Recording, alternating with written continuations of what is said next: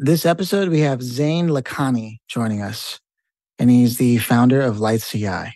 The cool thing about being a founder is you get to do things your own way, as we know. And the recruiting industry is sort of set in its ways, usually about how it does things. And even in the startup world, when you launch, you generally do things with the boilerplate way whenever possible to reduce the amount of time it takes to launch and get things done. Sometimes doing things the way things have always been done actually never finishes the job. And that's one thing that Zain himself and Light CI have entirely made sure never to do. See, they don't rely on the old, let's put some job postings out and get things done.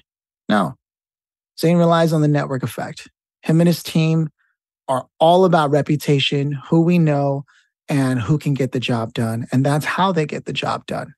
When you're set on changing the way an industry does things, you're going to get a couple of haters but also a lot of people who love what you do. And Light CI definitely had some of that experience. And Zain goes into detail on how it is he managed that as he continued to move forward regardless. This is a story of bootstrapping, innovation, and the power of relying on people, especially as a leader. And now, Zain Lakhani of Light CI. Man, it is my pleasure to have Zain here with us. Zain, how you feeling today? And thank you so much for stopping by. Not bad. I'm uh I'm feeling okay. Busy week, but you know, all all good things for now. Yeah, man, it's the tech startup world. It's it's it's never ending, man. Um, when I was looking at some of the stuff online for like Light CI, and I saw that you had had a partnership with Google. I was, uh, you know, in particular for like placement of like world class talent, 19 engineers to be exact. I figured mm-hmm. that was like the best place to start. How did that collaboration even happen? Yeah, so it was actually a, a, a strange progression. So I, I started Light CI um, with a buddy of mine, David, and it kind of started off as basically just a, a, one or two man consulting gig. Like we would go into these companies, build products, um, kind of cross our fingers that their internal teams could take over and, and hope for the best. Um, and then I had a friend of mine at Google who said, Hey, like, do you want to take a shot at, at building your own team? Um, and I said, sure. And he said, how do you want us to pay you for it? And I was like, I can get paid for this kind of stuff? No way. Uh, that's awesome. Um, so then it, it, kind of morphed into less consulting work, more recruiting work with a consulting focus, if that makes sense, right? So we build high quality products with high quality teams um, because they kind of go one and one together, right? So you need a good team to deliver on a good product um, to have good results in market. So it's just a, a natural fit. Yeah, no, I mean, talk about kismet, right? It just kind of just happened and you scaled that all the way to the fullest, man. So then, uh, w- would it make sense to ask? Because th- there's a peculiar way that you decided to set things up as you move things forward, and that was that you don't rely uh, on actual job postings as part of like the way to find talent. If I understood the notes that I had here correctly, you actually focus on networking, particularly, and that action has shaped the company's success in some way. What was the genesis of that thinking? Yeah, so like it, it came down to um, the network of trust, right? Think about it like this: when you you know you go grocery shopping and you're you're looking to buy um, some new frozen food, for example, uh, the one you're likely to pick is one someone has given you a recommendation on. Same thing when you go to restaurants or go out for drinks. Like you'll go to a bar that a friend has told you about, or a restaurant that a friend has told you about, because they put that stamp of trust on the product or service. The same thing applies to engineers, right? Um, when you hire one engineer, the goal is to hire all five of their friends as well, because you have that existing work chemistry. You know they're technically pre-vetted because you've worked together. Um, and worst come to worst, if something goes wrong, they put their stamp of trust on it, right? Uh, so it holds everyone more accountable inside of that engineering network and, and scales a lot faster too. When you go outbound on LinkedIn, right, like a lot of recruiters will kind of just take a job posting, paste it into an email, and say, "Hey, like this is what we're looking for. This is the salary range. Let us know what you want to do." Uh, but when you go outbound from like an engineering perspective, it's more, "Hey, man, like I'm working on X Y Z project. This is why it's cool technically. Can you help?" Um, so it's a little bit different, right? It's more like come work with me as a friend. Like I'm, I'm working on this cool stuff. Um, I am a talented engineer, so you have the opportunity to work with me, whoever is going outbound, um, and it makes it easier to get in front of like higher quality talent in general. Yeah, no, that makes a lot of. I mean, the network effect is real. It's just really cool to see you step in that direction of like this is the business model because as a business model, that's a really peculiar way of doing it, right? Because most people think, oh yeah, you can scale it with job placements, But you're right, right, you can just as easily scale it with networks and in particular control the quality. Is it an application that people can go to? This is what I'm curious about because I didn't get the chance to actually log in and see what that looks like, but I'm I'm curious about that. No, not at all. So it's a it's the way I would describe it is it's a fully people driven business. Um, so fully relying on the networks and the engineers themselves. We don't put up job posts. We don't expect inbound pi- like pipeline or funnel uh, because if there is like the barrier to entry is very low, right? Like you look at all of these open recruiting marketplaces where companies can post anything and candidates can enroll without any pre-technical vetting or anything like that. And it just creates a lot of noise, right? Like you're in the same spot you were before you hired a recruiting firm where you're posting something on LinkedIn and you get a thousand applicants. Now you have to wade through each one of them and say, hey, like, is this a fit for my job? Is this a fit for my job? Um, and then maybe you miss out on some diamonds in the rough, or maybe you pass people on that shouldn't have been passed on. Um, so it, it becomes very tough. Like, if you turn this into a two-sided marketplace, like how do you control quality from both sides, not just the candidate side, but the company side too, right? You don't want to send your engineering friends to work for a company that you wouldn't work for yourself either, right? So like we vet from the client side and we vet from the candidate side. That is such an important point. So many people in the marketplace only look at it one sided, and you're 100% right. Part of the power of that network effect is that you can also tell people which companies are actually worth working at or which ones haven't figured it out yet so they're not the best workplace i think is a nicer way of saying that. Yeah.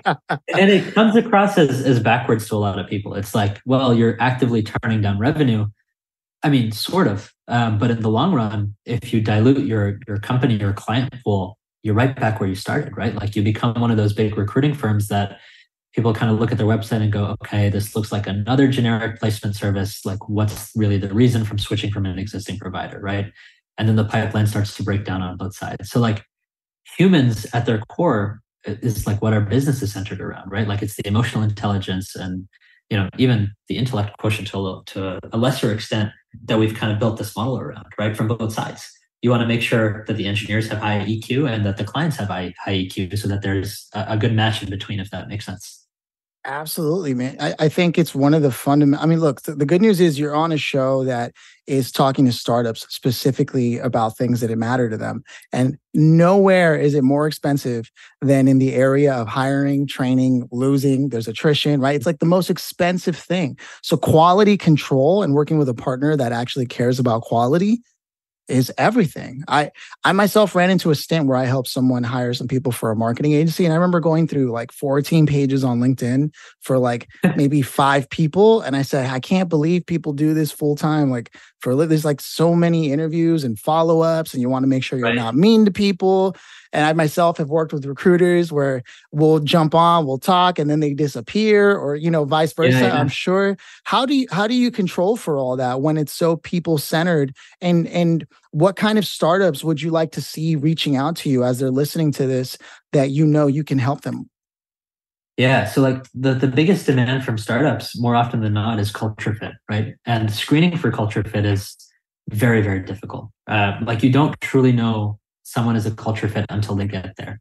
Uh, but the way that we do it is is slightly unique in the sense that we screen people as if we're hiring them internally for our own company. And in a lot of cases, you know, that is what we're doing. They're they're contracted out to a company, but they're full-time employees of, of Light CI. Um, so it becomes how do we copy paste that process and tinker it slightly for whichever company comes to the door, right? Uh, so I'll give you an example. We, we signed a startup a couple days back um, and we asked them, hey, what's most important? Is it cost? Is it quality? Is it culture fit? Like, where on the spectrum do you sit? Obviously, they said all of them are important, which makes our job a little bit harder. Um, but we sat down with their VP of Eng and we said, hey, like, give us an idea of what it's like, like a day in the engineer. Um, something that we can go back to these these these candidates and pitch um, and see if they're actually interested in it, right? Because we delicately put, like we want to screen for a little bit of BS on both sides too. We want to make sure nothing makes it past like quote unquote the light CI filter. Um, and the best way to do that is by hearing from these VPs directly. Like, tell us what your culture is like, what you want to see, what you don't want to see. We're going to adjust our interview process to be overfit uh, to what you're looking for, right? Both from a technical perspective and more importantly, a cultural perspective. You don't get that with a lot of recruiters. A lot of recruiters will go on LinkedIn, like do a Boolean search and then spray and pray and hope for the best. Uh, and that's how you end up being like right in the same spot. Why not just do that yourself, right? You don't really need a recruiting firm for it. Um, and I don't mean to come on the show and just totally shit talk all of the recruiting agencies. External recruiters are, are, a big part of the ecosystem, right? Um, but the ecosystem is, is starting to become fragmented at the edges. And like all these new founders that are you know running startups for the first time, they're going straight to the people that are inside their InMail or inside their, their cold outbound funnel that are saying, hey, like we have recruiting services, we're cheap, use us. Okay, great. What happens when you fire that person in 100 days because they're not working out? You're not going to get a refund. You got to find a new recruiting shop. You know, the relationship is a little more fragmented. You're, you're right back where you started, if not worse. Yeah. I mean, there are definitely people who want to cut costs anywhere. And then there are the smart people who are willing to pay the right price to solve this problem forever. Right. And right. those those are definitely part of I imagine from what I'm hearing, the kind of qualities that you scan for in a client as well. It's like, do you actually want to solve this or are you just in the process of forever hiring? Right. yeah. and, and like some people drag out the interview process, right? Like it should be a, a one week thing, maybe two weeks. It becomes a three month thing nobody likes that. The candidate doesn't like that. I personally don't like that. The client probably doesn't either.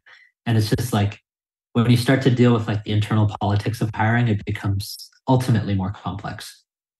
How has the ecosystem responded to the way that you approach this business? Because it's so different from the way they do it. We've clearly established that here. Has anyone reached out to you, sort of in any capacity, whether positive or negative? Jedi's, Sith lords, you know? Yeah, dude, I, I, won't lie. We've had opposition from like both sides. Um, like a lot, imagine. of big, a lot of the big recruiting firms, they're like, "What the hell is this? Like, this makes zero sense. We've done things a certain way for years and years and years that works, and we're making money. like, don't screw with our food, you know?" Yeah. Uh, and then there's some companies that we pitch to that are like, "This makes zero sense. Like, we want to do this all internally. Like, we religiously hate external recruiters. This is not any different." I'm like, okay, then you're probably not a fit for the service anyways, right? Um, but it's it's it's difficult, uh, especially when you do so much, right? Like we are recruiting, we are product studio, we are consulting. How do you get that across in a five minute pitch? It's pretty difficult, right? And especially if they're not familiar with the space, a lot of the times it just whoosh, goes straight over their head. Now, now that we've sort of covered a lot of the day to day and how the landscape looks for you, what what are you most excited about with Light CI right now that you're currently working on that seems to be taking most of your attention? Is it scaling it up and has funding, like even securing funding? I'm so curious about that because sure, it happened and you're like, great, I'll make this happen. Now, was it paying for itself as it was growing or did you have to go secure money? Yeah. Um, so I was lucky enough that, or still lucky enough that the company is bootstrapped. Um, so we were Ooh, yeah. close to profitable from day one. Uh, there were days totally where I would look at our bank account and go like, "Hey, that number is not trending in the right direction." Um, but over time, like we've, we've course corrected, we've trimmed some fat, and, and now things are in a good place. So, you know, next couple of months is all about scaling the internal team. So, like sales, marketing, design. We're launching a new design function and just hired a, a very talented head of design. Um, but it's uh, it's a different kind of stress than I'm used to. Um, I've been an engineer for most of my career, and um, I've sat at the top of startups, but not really at the top, right? Like you're higher number one, but you're not a co-founder kind of thing. Um, so this is very different for me. It's like you're now at a point where you got to take your hands out of all the pies, like let some other people take control, um, run your org in a way that it's meant to be run, and, and not the way that uh, you know a founder who who wants to keep his eye on everything would run it. You know what I mean? Um, so it's it's a little bit stress inducing, but it's also quite exciting.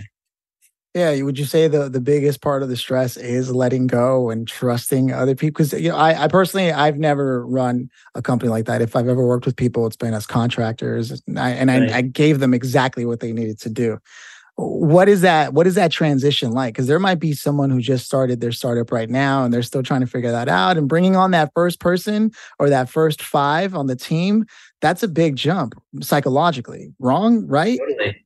Totally. Yeah. Like the the the biggest parallel is like maybe you don't want to go to a party, but you want to get invited to a party, right? And it's the same thing with like meetings and context and issues within the company. Like maybe you don't want to attend every marketing meeting, but you want to get invited to every marketing meeting, right? uh, but it's this it's like this dilemma of what is the most useful use of your time as a founder? Is it really being in the weeds and like listening to all the issues and problems that are going on inside the company? Or is it hiring folks that are smarter than you to go out and solve those so it frees up your time to do sales and BD or whatever it might be? Um, I I've seen founders go in both directions. Um, like one of my first startups, the founders wanted to maintain control. Like it was very obvious from day one. Like they kept hiring people, but it's also like a lot of executive overreach. Like you know, would veto decisions left, right, center, and that's good. Um, like a lot of founders will get to a, a good place like that because they're probably super smart. They might be visionaries, whatever it might be. But you kind of hit a point of you know you can't scale past it without handing off some of the work because like I'm one person, right? My calendar only exists from nine to nine. Like you can't schedule before, you can't schedule after. Like where are you going to find time? I'm I'm going to be the one who's slowing you down now, and that's not a good feeling either, right? So it's this weird balance of I want to be involved with everything, but at the same time, I want people to have autonomy. It's difficult. Like I don't think I've I've cracked the code yet. I love how casually nine to nine is just like the go, the go for go. Like that's that's just on my day from nine to nine and most people in their life walking around 40 hours a week, nine to five, you know, you're like, yeah, look, my calendar is only available from nine to nine. That's as, yeah. as much as I'm willing to do. Oh no, like this morning I, I had a meeting at like 9 15 and I was like, guys, like what are we doing? Nobody is fully out of bed yet. Like, let's give it another hour. There's this is not going to be productive. Um, and everyone's like, what? We've been up since 7:30. Like we were working out and running. I'm like, no, you weren't. Get out of here.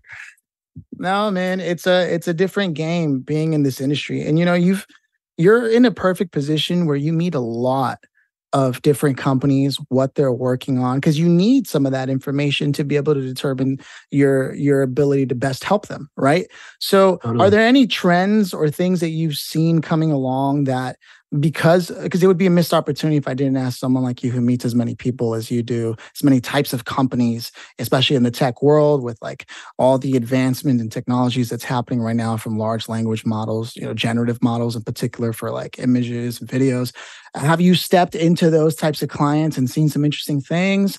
Or are there other trends that people really aren't paying attention to that you think you know you may want to consider that and, and, obviously that'll be the benefit of having listened to an interview with you is aside from hey. knowing that there's a kick-ass recruiting company that doesn't do it the old way and they're actually trying to solve your problem instead of just keep you on a retainer forever and never solve your problem or make matters worse but you also happen to be filled with insights from just your day to day because you pay attention yeah so i'll say two things um, one is that the waves that you know VCs, startups, private equity, whoever you want to pick out at that they go through, um, even though there's hype around different products and stuff, a lot of that still gets sustained even after the, the hype dies down, right? So like fintech is a great example.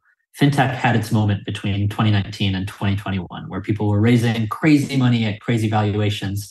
Um, and now it's the the like the MO is almost, oh my God, like all these folks are going out of business, like they're having down rounds but not really, right? Like if you look under the covers a little bit after the dust settles, like there are players that remain that are doing really cool shit and not burning money at a crazy rate, right? Like all of these new age startups that are building credit cards or um, processors, like bank integrations, all that kind of stuff, they're still around. They're chomping, they're doing well, they're growing. They may not be raising money at like the $50 billion mark or anything like that, uh, but they're doing a great job, right? So, like, it's important to pay attention to things outside of like the status quo when it comes to tech trends.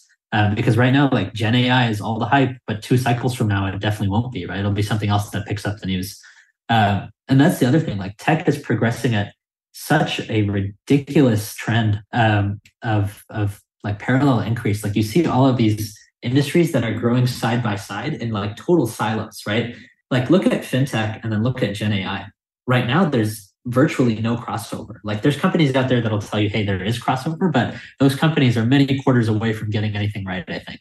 Um, so tech is in a, a, weird spot, like funding wise and ecosystem wise, um, where money has created odd silos where there shouldn't be silos, um, both in terms of the type of tech, the type of money, like how much money is being put in. Um, and it would just be cool to see over time that stuff to start to converge almost, if that makes sense. Yeah, absolutely. I, I honestly, you're right. I can't even think of a uh, company that I've seen take it full advantage of of both of those in a way that actually works. So far. I'm sure there's someone out there who's putting that together. You might even know the company, you know. right. Right. um, but with that said, okay, um, and I'm so and I'm so grateful that you took the time to answer that.